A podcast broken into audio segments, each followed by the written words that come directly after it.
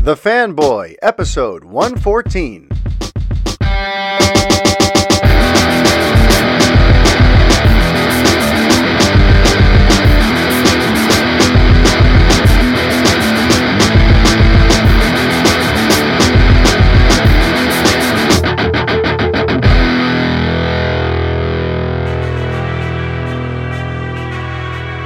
Hi, everybody. Mario Francisco Robles, MFR, here with you. And this is episode 114 of the Fanboy Podcast. How's everybody doing out there? Uh, it is a rain, cold, ugly, wet, freezing, gloomy, perfect for a horror film kind of day here in New York. So I'm currently tucked away in my garage. I just took my kids to school. I just got them all dressed up for their. Yeah, right now they're on that limited schedule that happens thanks to this lovely pandemic. But today they happen to go in and they're allowed to wear costumes because tomorrow is Halloween. So I had some fun with them this morning. I turned my daughter. Get this.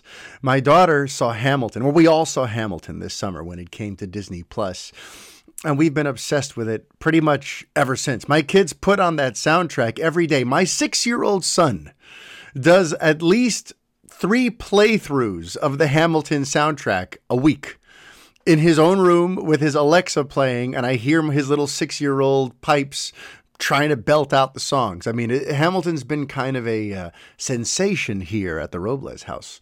So my daughter who loves Hamilton. For those of you familiar with the show, you might assume, okay, if she wants to be a Halloween character from Hamilton, then she's probably going to be like Eliza or Angelica or something along those lines. My daughter is dressed up as King George. Uh, that's right. King George with the white aristocrat wig and the red robes and the crown and a scepter and everything. It's she's uh, she's such a unique unique little kid. I'm obsessed with my daughter Talia. Um, and my son, it's funny because he has a costume that he's going to use for Halloween, which is this Mario that looks like yeah, the Super Mario, I should say, that looks like he's riding a Yoshi. Because my son has gone like head first into the whole realm of Nintendo in the last year or so. He just loves it. So that's his Halloween costume, and I thought he'd want to wear that today. But as it turns out, he wanted to reprise the character he played at my wife's Halloween costume party last week because we did a joint family thing. You know, it was it was the four of us plus our friend David, who is like the perfect Uncle Fester.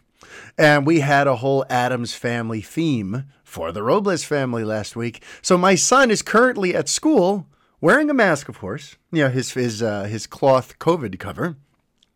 But he's dressed up as Pugsley Addams. My little six year old boy is dressed up as Pugsley Addams.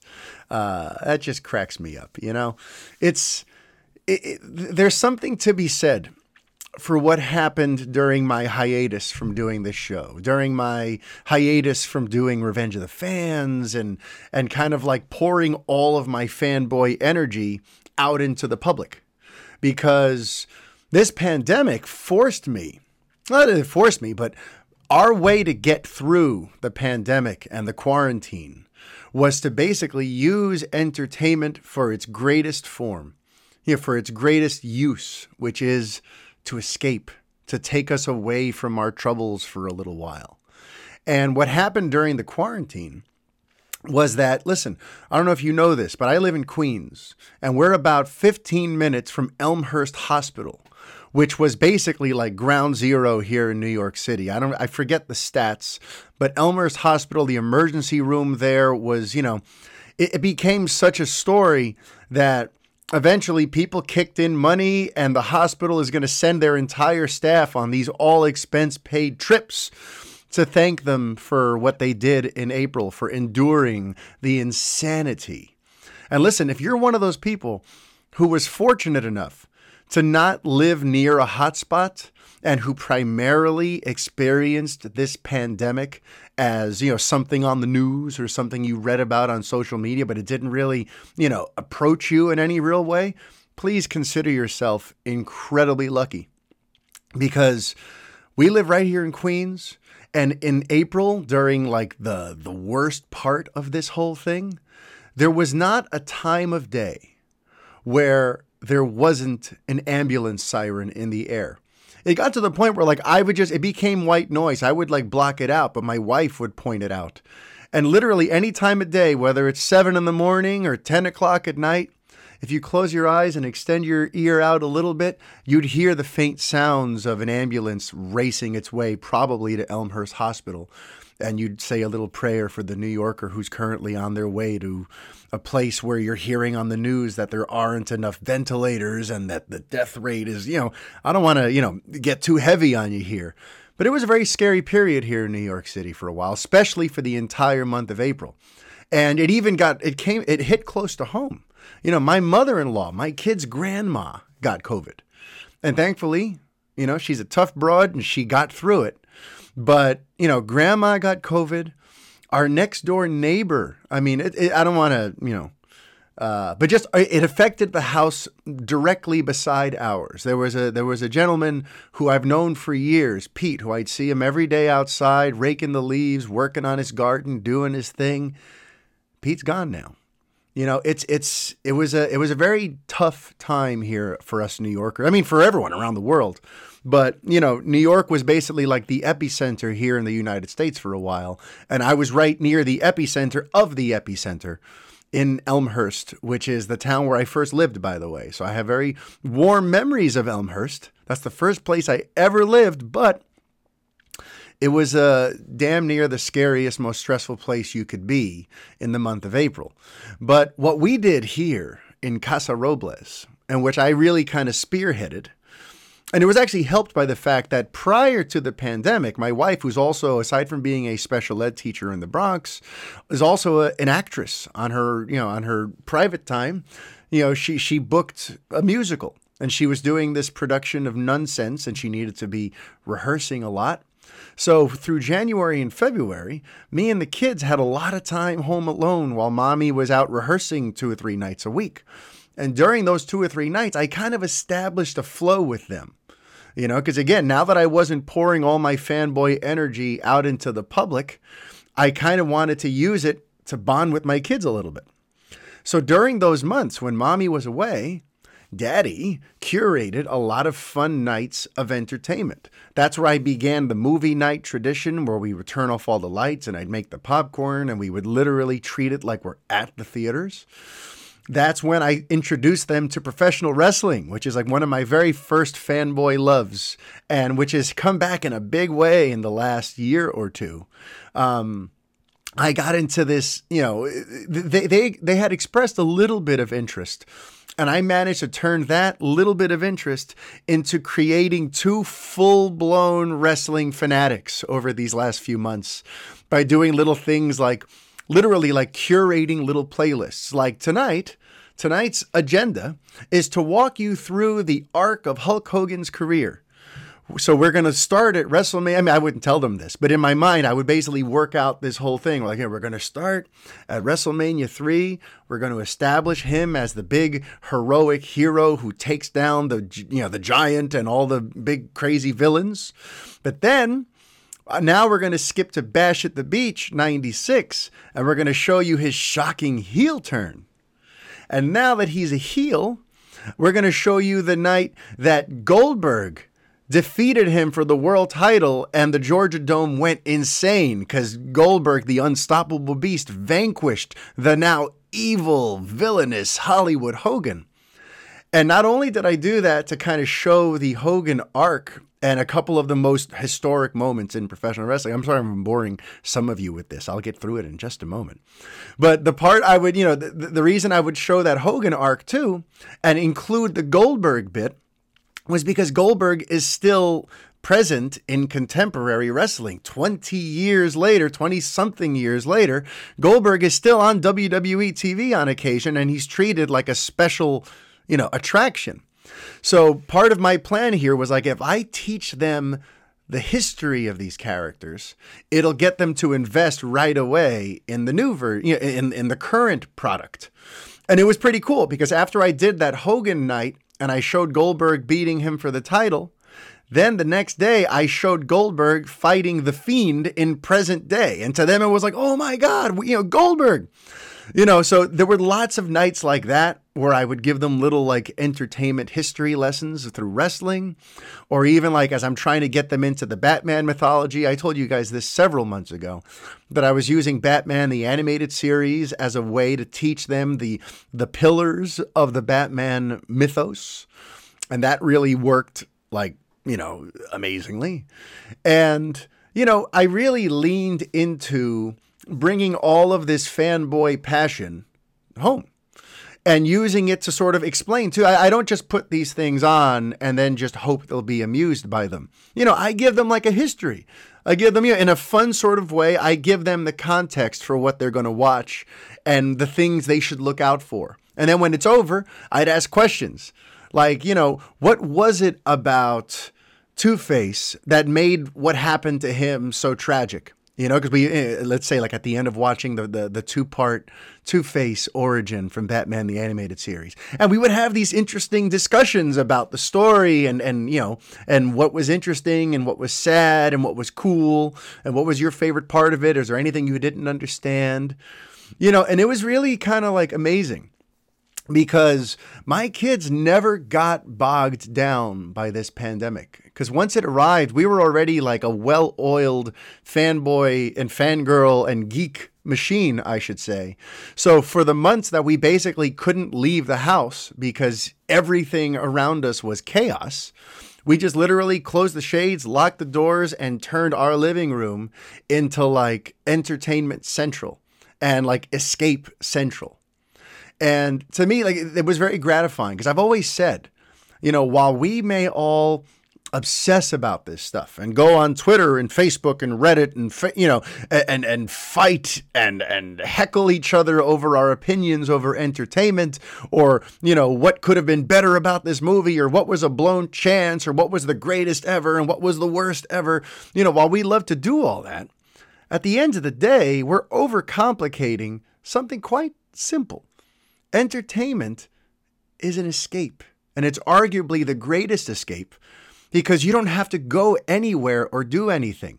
The best entertainment basically just ignites your own imagination and lifts you up from your couch in your living room to a whole other adventure. And now you're following these other characters on their interesting stories. You're visualizing, you're seeing incredible spectacle. You're hearing wonderful music. That was a cool thing too my daughter has taken after me, where she actually cares about the creatives who are working on these movies. So like I've been teaching her like, you know, what about directors and about composers. So now my 9-year-old daughter can talk to you about John Williams and can recognize when something sounds very Williams like. And by the way, she had the most amazing summer in that regard because coincidentally, I mean, Williams was basically the soundtrack to our summer because first we did a Harry Potter marathon where every Friday we went through each Harry Potter movie. Then, as I told you, we had our Summer of Superman, which also had more John Williams music. And then we even, wait, what was the other Williams piece that we watched? Um, oh, I'm blanking out now. This does not make for good radio or good television. But let me, for those of you watching on YouTube, by the way, I hope you're enjoying the little uh, visual things I throw in every now and again and the little sound cues. I really try to make the YouTube show kind of its own thing, so to speak. So for those of you who are enjoying this as an audio show, right now I'm very confused trying to remember what the other freaking John Williams thing was that they watched. But the point is, my daughter now, I mean, first of all, they know about Jaws because I love to hum that when we're in the pool. And I go, dun, dun, and I pretend to be a shark and they swim away from me and it's a lot of fun. But I just love that my nine year old daughter, can talk to you about John Williams. She knows who George Lucas is and Steven Spielberg. And, you know, she, she can actually talk to you about the creative forces behind these spectacles that, you know, that, that she's enjoying. You know, I'm teaching her to enjoy entertainment in a way similar to th- that I do, where like, yeah, I enjoy it for what it is at face value, but I also kind of always have this thing where I want to know who made this? Why did they make this? Did they make other things? Are there similar themes in their work? All that sort of stuff. And my daughter seems to have inherited that. And uh, it's pretty neat.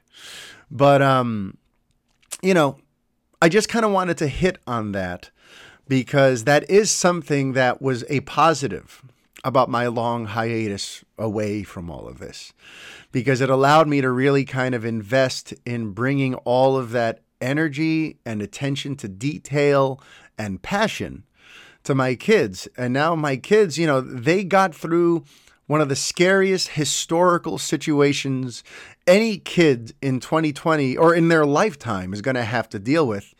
And they got through it with minimal issues, with minimal trauma, with minimal concern or anxiety. My kids were shielded from all of that because I basically opened up my heart to them and shared all the things I'm passionate about with them and kind of helped kind of build a cocoon using some of the greatest, most iconic characters and artists of, uh, of all time to help insulate them from all the terror outside our doors. So, you know, it was pretty special. And I, I, hope everyone else, by the way, I hope you got through this pandemic uh, unscathed and that your friends and family are doing okay and that you found ways to cope. Because if, if, you, if you're like me and you're near a hotspot or you're, you dealt with this COVID thing in a way that was you know personal, if it hit close to home, you know, I, I I'd love to hear what you did to kind of stay sane. Because what I did was basically just pour all my energy into my wife and kids and making sure that we were as entertained and excited as possible. You know, whether it was movie nights, whether it was game nights, whether it was family Mario Party night on the Switch, you know, every night was a different sort of group based activity where we were all just, you know, um, lost in each other and you know nothing outside mattered. And honestly, in a, in a, in a, in a, in a weird way, it reminds me of what my abuela has said about her time in in Cuba. You know, when she lived there during the poverty years. I mean, unfortunately for some Cubans, or for a lot of Cubans who are still there, it's still poverty time. But when she was raising my mother and my aunt, you know, Elizabeth Pena, the the actress who's no longer with us, when she was raising them in Cuba, she used to say that like the happiest times in her life was when they had nothing because they had each other. It forced them to band together, and there was so much love and so much support and so much kindness that she never cried for a single moment. She never lamented or pitied or felt any kind of negativity because she had her family and there was so much love in the house that people knew that like okay we can't rely on bells and whistles and distractions and other things. So we have to be kind to each other and love one another and band together as a team. And you know she she's always sort of instilled the importance of that in me. And i guess it influenced the way i chose to handle uh, this pandemic. And it really felt like that. It felt like the world outside our doors was on fire between health concerns, between political concerns, between, you know, just the literal, there's stuff right outside affecting us. And, you know, we had each other. And I used all of my uh, imaginary best friends to help coax them through this. You know, I used Superman, I used Batman, I used Hulk Hogan, I used all my, you know, all the things that got me through being a lonely kid growing up uh, I use to keep my kids safe and insulated from the chaos outside our doors. So um, that was pretty special. Um, and you know, one of the other things that I kind of want to just talk briefly about. Um, one of the other reasons I had to go away, and this is relevant because of what happened yesterday on Twitter, is that you see, I uh, I have an issue I have an issue where, you know, I'm a people pleaser. And, you know, for better or worse, you know, getting people's attention in a positive way means a lot to me. And I found that during the years where I was running Revenge of the Fans and trying to basically kind of like expand and grow a whole empire from all this stuff, I became very reliant on your validation. I became very reliant on social media's validation.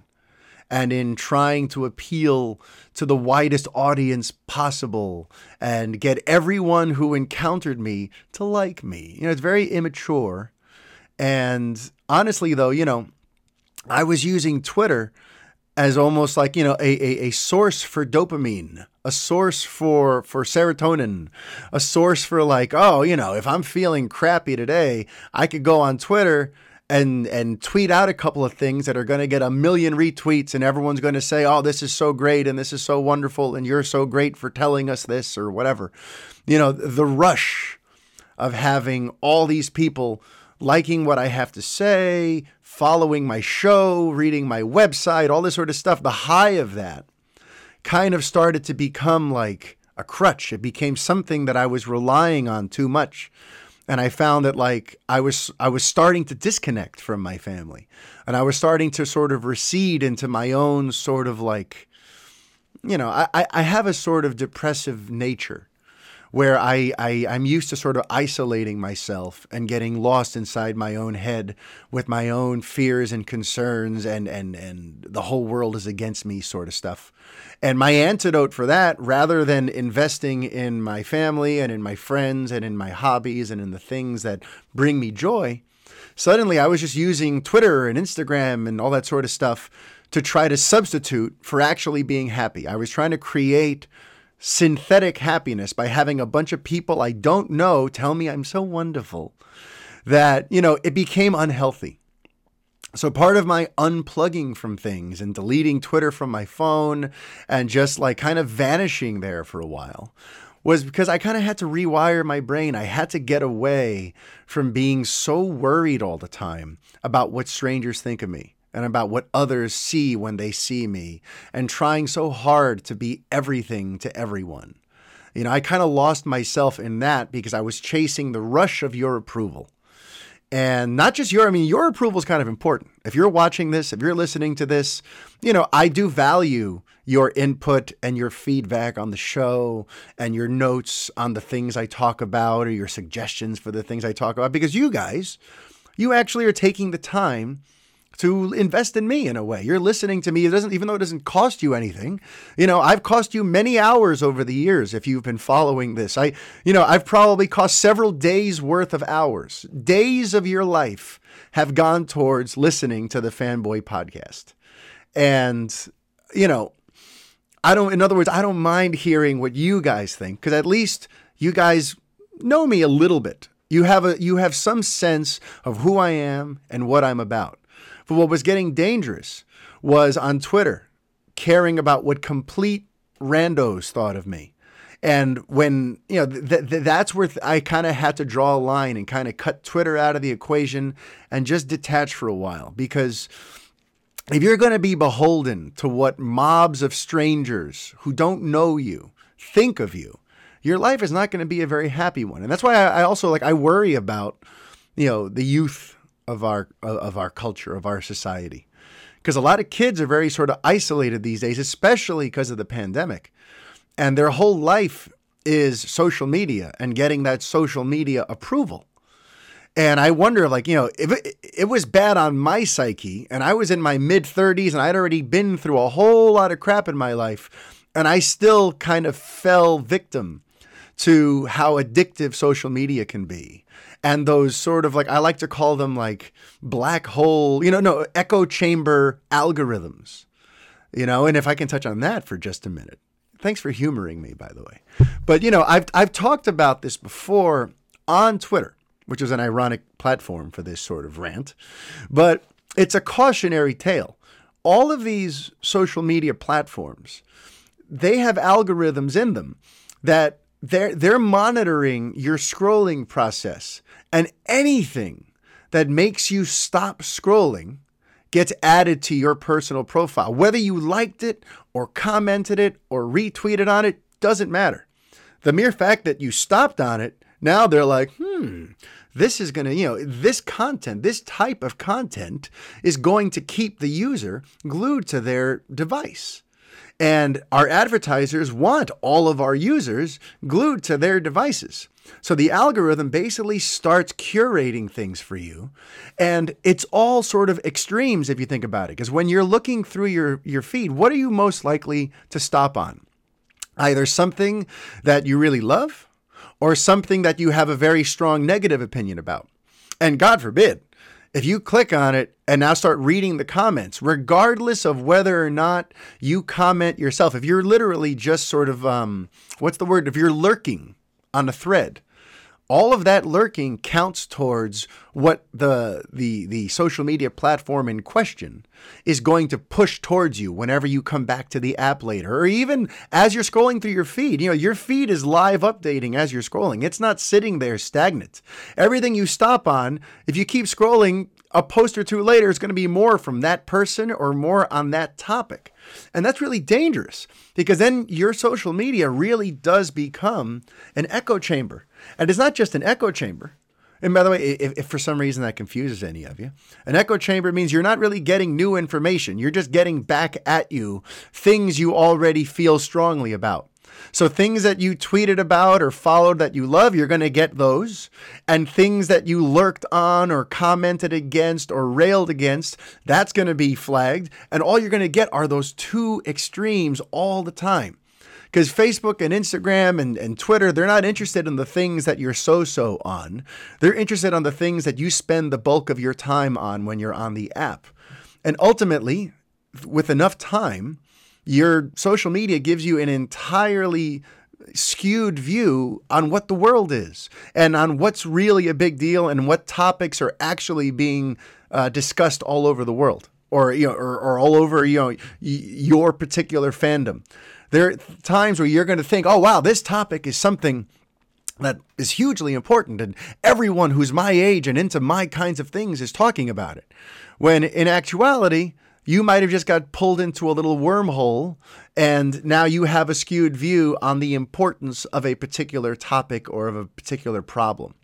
And it was even affecting the quality of this show, I feel because I was getting a distorted sense of which topics really are the hot topics. You know, because when you go on Twitter, you get inundated with the same like two or three things. So you start thinking, oh, these two or three things are the only things that geeks worry about right now. So I'm going to just talk about these all the time. And I feel like the show got very sort of narrow in scope because of that because I was trying to cater to social media's version of pop culture. You know, the, the, the, my Twitter's version of what film Twitter is, is what I was going by. But that's not necessarily what, you know, the world cares about you know, or not even necessarily sometimes what I cared about. You know, I would force myself to like, well, I got to stick to these two or three things because this is all I ever see online. So this is the only thing that's going to get anyone to watch the show or listen to the show. And I feel like it started hurting. You know, the echo chamber algorithm started hurting the quality of the show in a, in a sort of roundabout, indirect way because I wasn't really seeing everything. Suddenly, you know, so, social media really creates these interesting blinders. And uh, I learned that the hard way. So I really kind of had to pull away. And yesterday, you know, I- I'm glad to be back because now I have a much healthier outlook on what I want out of social media and what I find acceptable and what I don't. And it's been kind of cool being back in the fray for the last like month or two, I'd say. But like yesterday was a great example of like what can happen when you're, you know, when you're not careful because remember that Ray Fisher cyborg thing that I spoke about last week on episode 113 there's you know there were some new developments on that front. You know Ray Fisher did an interview with Forbes and then Joss Whedon responded. You know it was a kind of a, a kind of a busy day yesterday. And I put out a tweet. And in that tweet I said Almost every person who was cut or had their role shortened for Justice League can be chalked up to the two hour mandate and the fact that the creatives who came in were asked to streamline the story and not spend so much time setting up future movies. He'll need to prove the racism claim. And what I'm referring to there is in the Forbes interview, uh, Fisher notes that a lot of actors had their parts cut, and they all, you know, unfortunately, uh, happened to be people of color. You know, you had Joe Morton, you had Fisher himself, you had uh, the girl playing Iris, you had uh, what Ryan Choi. You know, there were like four or five key characters, or I mean, not key, but four or five characters who were all cut out of the movie, and he was trying to use that to enforce this idea that you know Joss Whedon had a racist bent. that the reason he cut it was because he was trying to harm people of color. And that's his, you know, that's his stance and maybe he has more reason for believing that. He claims to have more evidence and more people willing to come forward with proof of that. But I saw a lot of people were taking that little fact as like proof, proof of racism. And listen, you know, racism inherently is pretty hard to prove, but in this particular case, it's even harder.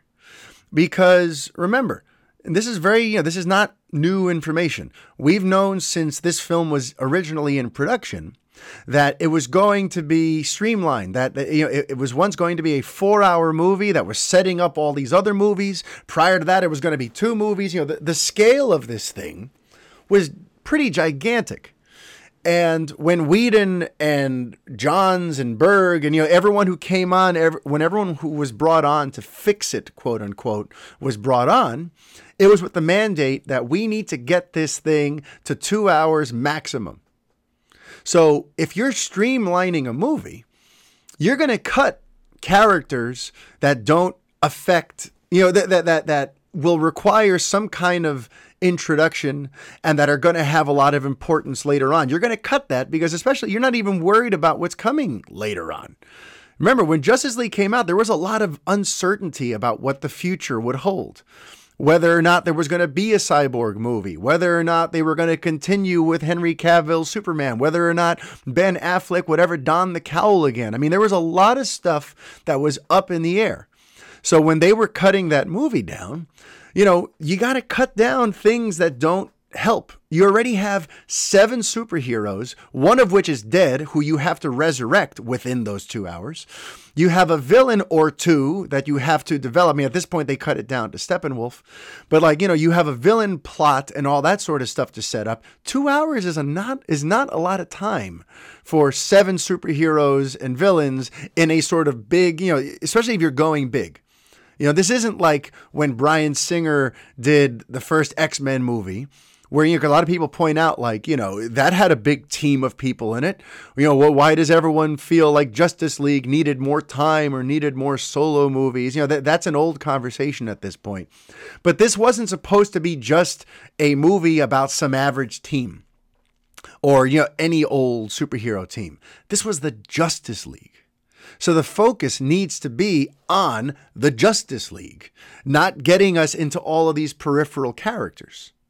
And specifically, within the Justice League, we've already focused a lot of attention on Superman and Batman and Wonder Woman. So, right now, those are like, you know, the Trinity should be getting a ton of your focus and screen time. And then Aquaman was already filming, so they kind of had to keep his stuff in there. And they, you know, they felt like the Flash could be something big for them in the future. So they kept all the Flash stuff in there. Because remember, at that point, they were already talking about doing a Flashpoint movie and all that sort of stuff. So they kind of knew, you know, no matter what kind of shape the Flash movie takes, you know, we got to build him up a little bit. So that right there is four characters that you're going to want to let shine in this movie and give them lots of moments to stand out because they're either they've already been invested upon, so the audience is into them already, or in the very immediate future, you're making movies about them. So you need the crowd to invest in them some more. And listen, you know, the I've been talking about Cyborg as sort of an odd fit for the Justice League for like four or five years since my original podcast on Latino Review on LRM when we were called Los Fanboys. You know, I remember thinking like Cyborg just seems like the odd man out. When I think of the Justice League, you know, that other spot should go towards Green Lantern or, you know, Martian Manhunter. You know, me, to me, Cyborg was like a weird inclusion. And I know that in the comics, Geoff Johns brought him to the Justice League. But yeah, to me, he always seemed like kind of like the odd person out. So if you're, and I feel like I'm not alone in that, you know? So when they were crafting Justice League, totally unsure of what the future was going to hold and whether or not each of these characters was going to get a solo movie or if any of the original plans were going to hold true, and you're trying to chop it down to two hours, you're going to cut a bunch of people. That's just the nature of it. And does it suck that a lot of them happen to be minorities or people of color? Sure. And listen, if if we can prove that it was uh, done because they, you know, Whedon and company hate people of color, if you can prove that in some way, then you know, bring it on. Let me know what your smoking gun is. Let me know, you know, give me witnesses who heard specific things. You know, let me know. Because just on its surface, on the just looking at it, if you're trying to make if you're trying to take a four hour movie and chop it down to two and simplify the story and cut away the connective tissue for other films and keep the focus more on just these characters beating this villain at this time, a lot of characters are going to get cut. You know, it's just it's just the nature of it. And none of these characters were had been seen before. So why kind of like waste Iris West's debut in a quick little thing when you can give Iris West a full arc with Barry in his Flash movie? Why go through that insane, dark, tumultuous cyborg origin story if we can just save that for his movie? Right now, this movie has to be about this team beating Steppenwolf, and we have to bring Superman back from the dead in the process. They had a lot of ground to cover if they were trying to keep this under two hours. And then some people took issue with, you know, well, how is it that I can justify them cutting those characters, but not that Russian family that Joss Whedon added into the mix? And I'd like to talk about that for just a second. Because if we were to add up every scene that that Russian family appeared in, I think it would amount to about two minutes of screen time. And a lot of people think like, oh, it's so random. It served no purpose. Why did Whedon waste time on that when he could have given us Darkseid? Or why did he waste time on that when he could have, you know, given us the, the full cyborg origin? And it's like, you couldn't do all of that in just two or three minutes.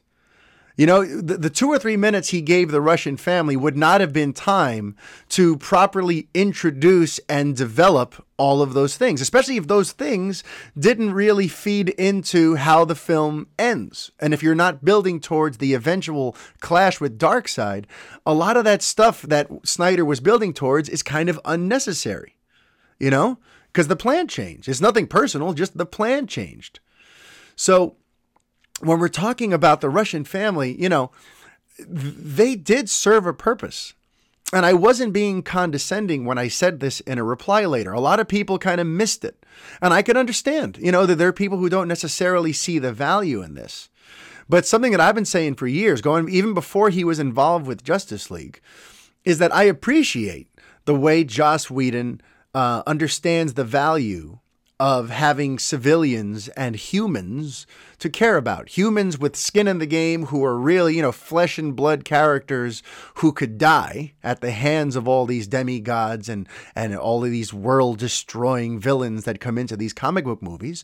You got to have civilians, humans on the ground that you as an audience member are rooting for you know and there's a quote from from joss whedon if, if, if you'll humor me if you're one of the people who hates him already you know uh, i'm sorry but just this will explain why the russian family was in there and the funny thing is this quote isn't even from Justice League. It's from his time on the Avengers, but it's relevant because it shows you where his priorities are as a filmmaker. So in an old interview, he said, and this is about the uh, the Avengers. He said, I shot probably three days in both films tracking civilians because I was like, these guys have superpowers. They're the Avengers. Nobody's going to worry about them. The audience is going to want to know these civilians better. Um, and then he went on to say, you know, but what it's like for the people on the ground, that's always going to be important to me. Like, there's Hawkeye helping people off the bus. You have to have somebody who works at ground level who's taking care of the smaller stuff. And listen, for me as a film fan, that works. You know, I, I, I see the value in that. And it's actually not a new concept. I brought this up actually maybe two years ago.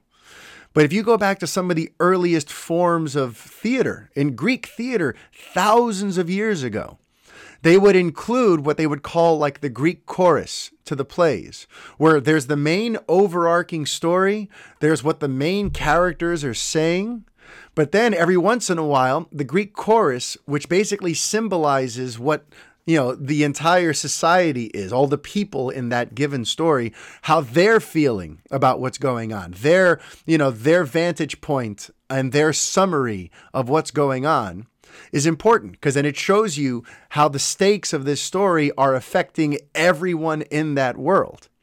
And in modern filmmaking having you know showing us how the audience yeah showing us how the people who live in that world are feeling about what's going on around them is a great way to get the viewer to to invest and to know how to feel and to know you know put yourself there. It's not just about watching the unstoppable hero and the unstoppable villain beat the crap out of each other.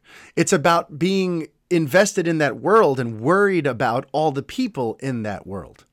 So when he added that Russian family, and I totally got it, it was his way to try to bring some humanity to that area where the third act battle was going to take place you know, because he was setting that up all along that that that crazy domed base, that headquarters that Steppenwolf was building up was being built in this like isolated, desolated part of Russia where there's no cell service. Remember, he was trying to set up that we're going to end up in this scary, mainly like hollowed out, empty industrial village.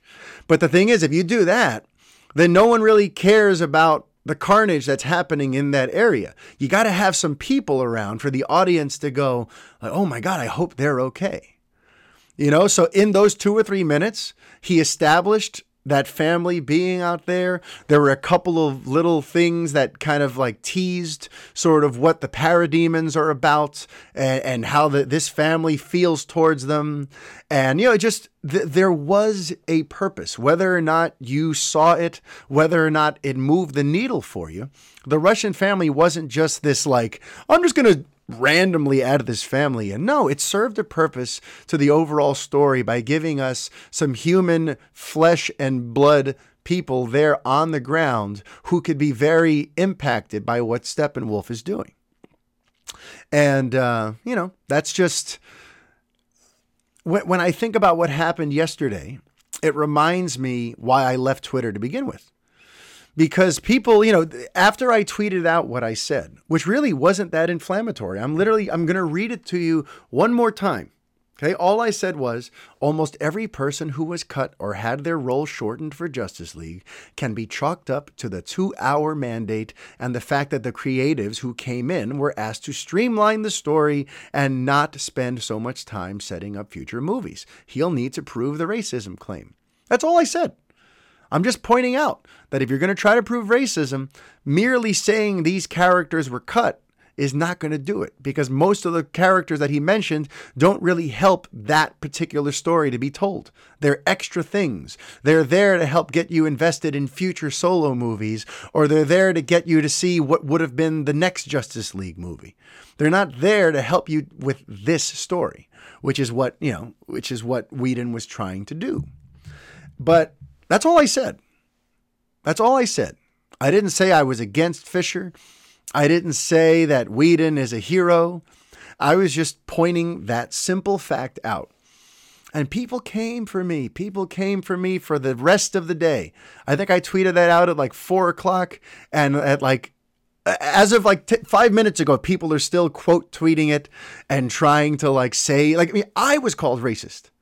I was called racist a Hispanic man in New York City who uh, votes for Bernie Sanders and is about as progressive as you can get, I was called a racist because I said that. You know, and and that's that's kind of Twitter in a nutshell. no one like discerns anything. No one actually goes and sees, well, what kind of a person is this?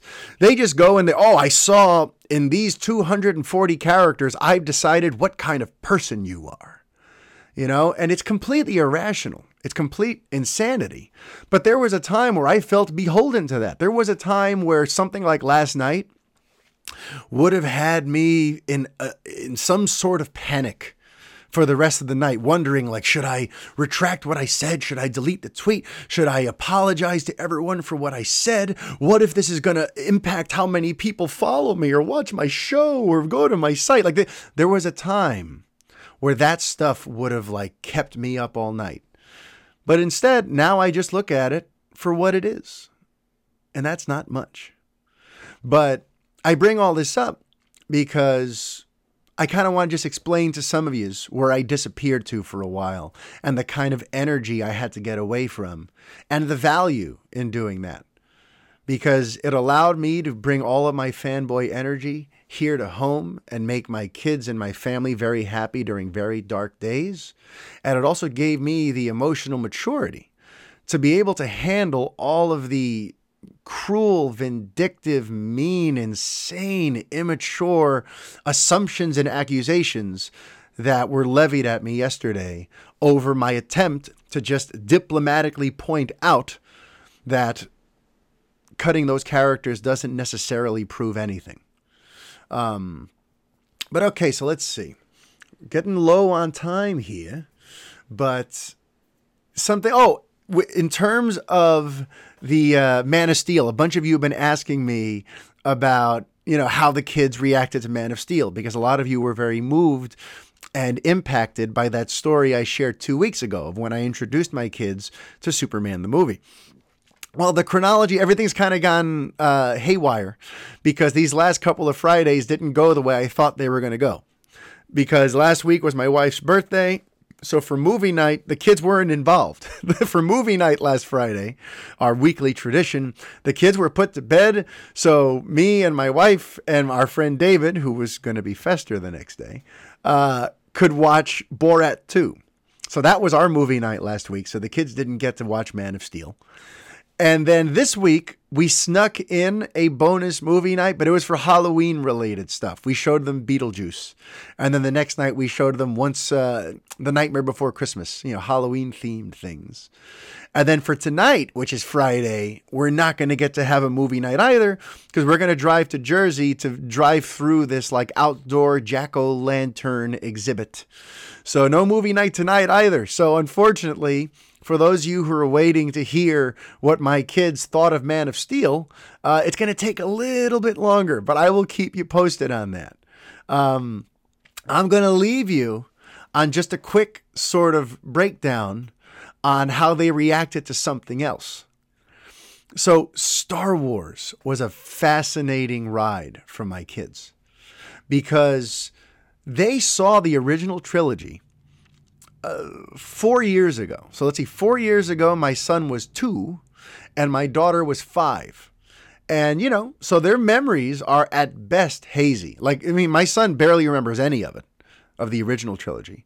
And my daughter only really remembers like the core, most iconic things, which is Darth Vader, that he's the father of Luke, and you know that Han Solo and Princess Leia had a love story. Oh, and, she liked the droids and Chewbacca. You know, but like she under she remembers those core key staples, but she doesn't remember really anything else about the stories. So when the, when the pandemic hit and we decided we're going to do a rewatch of Star Wars, we decided this time it would be interesting to go chronologically from episode 1 all the way through 9 to tell it sort of that way. Because listen, my daughter had already lived through the uh, Luke, I am your father.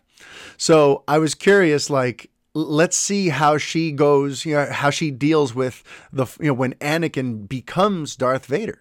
Because she didn't remember that Darth Vader's real name was Anakin. It had been so many years, and it's not a, a detail that we would, you know, harp upon in the years since. So she didn't know that Anakin Skywalker becomes Darth Vader. She knows that the Skywalkers in general are important to Star Wars, but she didn't make that connection. So it was amazing. So f- through the first two episodes of Star Wars, you know, through Attack of no, through the Phantom Menace and Attack of the Clones, my daughter's like basically falling in love with Anakin Skywalker and getting invested in him and getting to like love the the, the romance between Anakin and Padme. And you know, she was getting all hooked into that while my son, who has been restless in the past for other kinds of Star Wars things I've put on, he was really into it too. So it goes to show you, by the way, that George Lucas wasn't crazy when he said that he was making that prequel with little kids in mind. My little kids really dug it. Who knew? I didn't care for the Phantom Menace, and the Attack of the Clones put me to sleep, but my kids loved it. And my daughter, so she she we came into Revenge of the Sith with her being so like into the love story and the fact that Anakin and Padme had just gotten married at the end of two. And, you know, she's all hooked and she hasn't made the connection yet. And anytime anyone around us who would, you heard that we were watching Star Wars would mention anything, I'd be like, don't say anything. She hasn't figured it out yet. I didn't even say it to her. I didn't want her to know that there was something to figure out. But I, I guarded her from anyone potentially spoiling it. So when we get to Revenge of the Sith, and all of a sudden, Emperor Palpatine calls Anakin Lord Vader, my daughter's mind was blown. I took a picture of it. She couldn't believe that this this person that she's watched grow from being the little boy in the Phantom Menace through these three movies into being this man who has this dark nature, but who she thought was ultimately the hero of the story. That guy is Darth Vader. And it broke her. It was amazing. It was it, it was a fatherhood fanboy experience like none other to see her kind of go through that roller coaster ride. And you know, so sh- we, we did that. And then we actually stopped in between episodes three and four to see Solo, a Star Wars story, which was really cool because now that they had seen The Phantom Menace, when they saw Darth Maul at the end, it was huge. It was a big deal. You know, they were like, oh my God. My son was obsessed with the two sided lightsaber and with Darth Maul with that crazy looking face. Like he wants to see more Darth Maul. So I know I need to get him into that uh, Clone Wars animated series, right? Because I'm pretty sure there's more Darth Maul in that.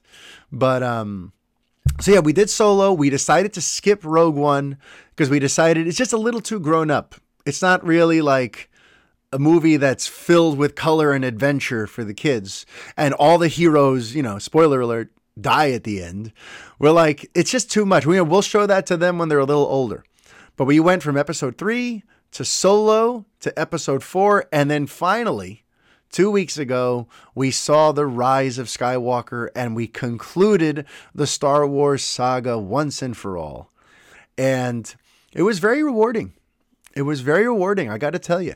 They really loved it. My wife really loved it you know, me, of course, I have I always have a different experience than them because I am a geek and a nerd and I know all the backstories and I know all the different production troubles that these movies went on and you know the the scripts that were thrown out uh, thrown out and the f- directors that were fired. You know, so I experience it a little differently than they do. But them, I got to tell you, ignorance is bliss because they don't know any of like you know what other people thought of anything. They don't know any kind of backstory or back behind the scenes turmoil on any of this stuff. And they watched what is that 10 Star Wars movies and had a great time throughout and went on the whole roller coaster ride of what each of those films you know added to the mythos.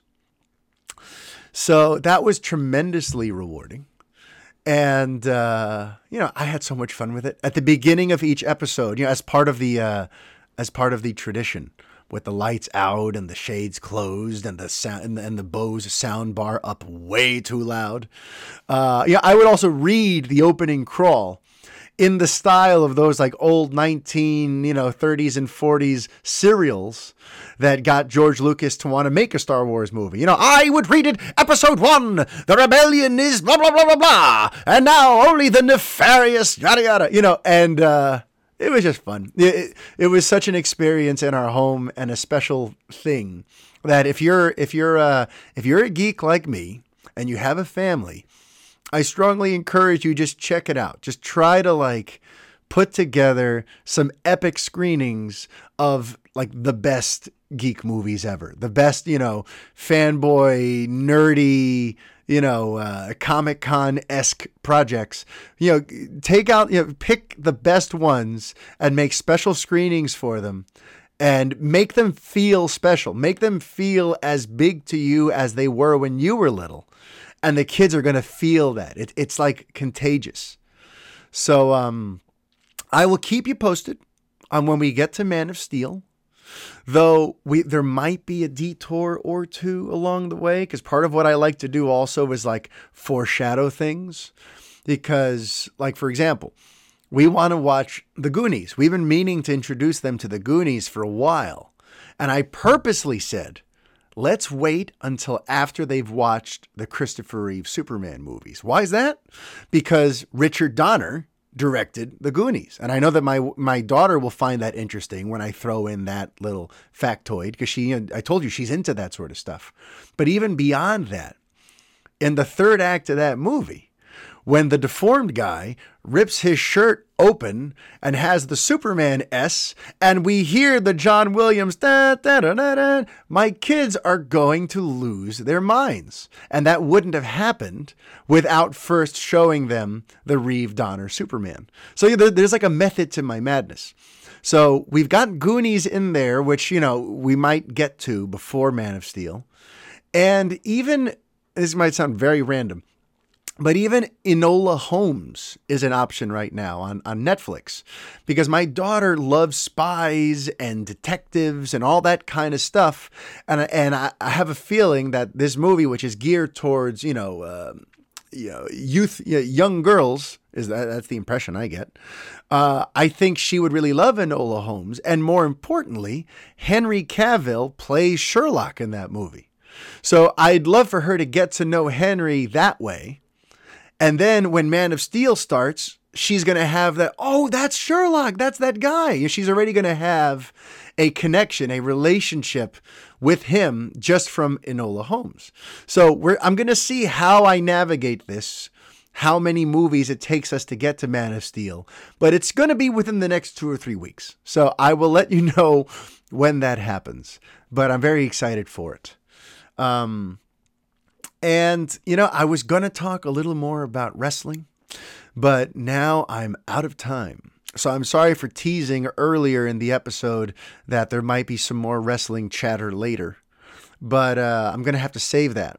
Or I might even make it its own video because I always find that, like, when I talk wrestling, nobody responds. I have like three friends. I have three listeners, three, you know, friends online who actually engage me on wrestling talk. So I'm always a little bit hesitant to bring it up here on the show because I feel like it's sort of a niche entertainment and I don't really want to spend a lot of time talking about something that's going to alienate alienate like 95% of you. So, you know, I've got topics I've got things I want to discuss about how you know AEW celebrated its one year anniversary recently, and what I think is going on with wrestling in the age of COVID and presenting wrestling without having an audience. Yeah, I have plenty I can discuss, but a there's not really time to do it here, and B, I'm not sure enough of you would care enough about it for me to use up some valuable real estate here on the fanboy discussing it. So I maybe I'll make like a secondary, like a you know, like just a, a 20 minute episode in a couple of days that's just dedicated to my wrestling mark ranting. But uh, that's my time for now. I'm going to ask you if you are enjoying this resurgence of the show if you're digging the YouTube version of it, if you're digging just, you know, me uh, reinvesting in all of this stuff, if you're digging it, please g- go to the uh, Apple Podcasts app and leave me a review. A five star review would really help, um, just to help spread the word. Because I'm back, I'm going to be back every week. And uh, thank you to those of you who've welcomed me back with open arms and who know who I really am, or at least you have somewhat of an understanding of me and don't rely on weird social media snap judgments to uh, write me off because uh, without you guys, I wouldn't be doing this show. So thank you. And until next week, life is chaos. Be kind. Adios.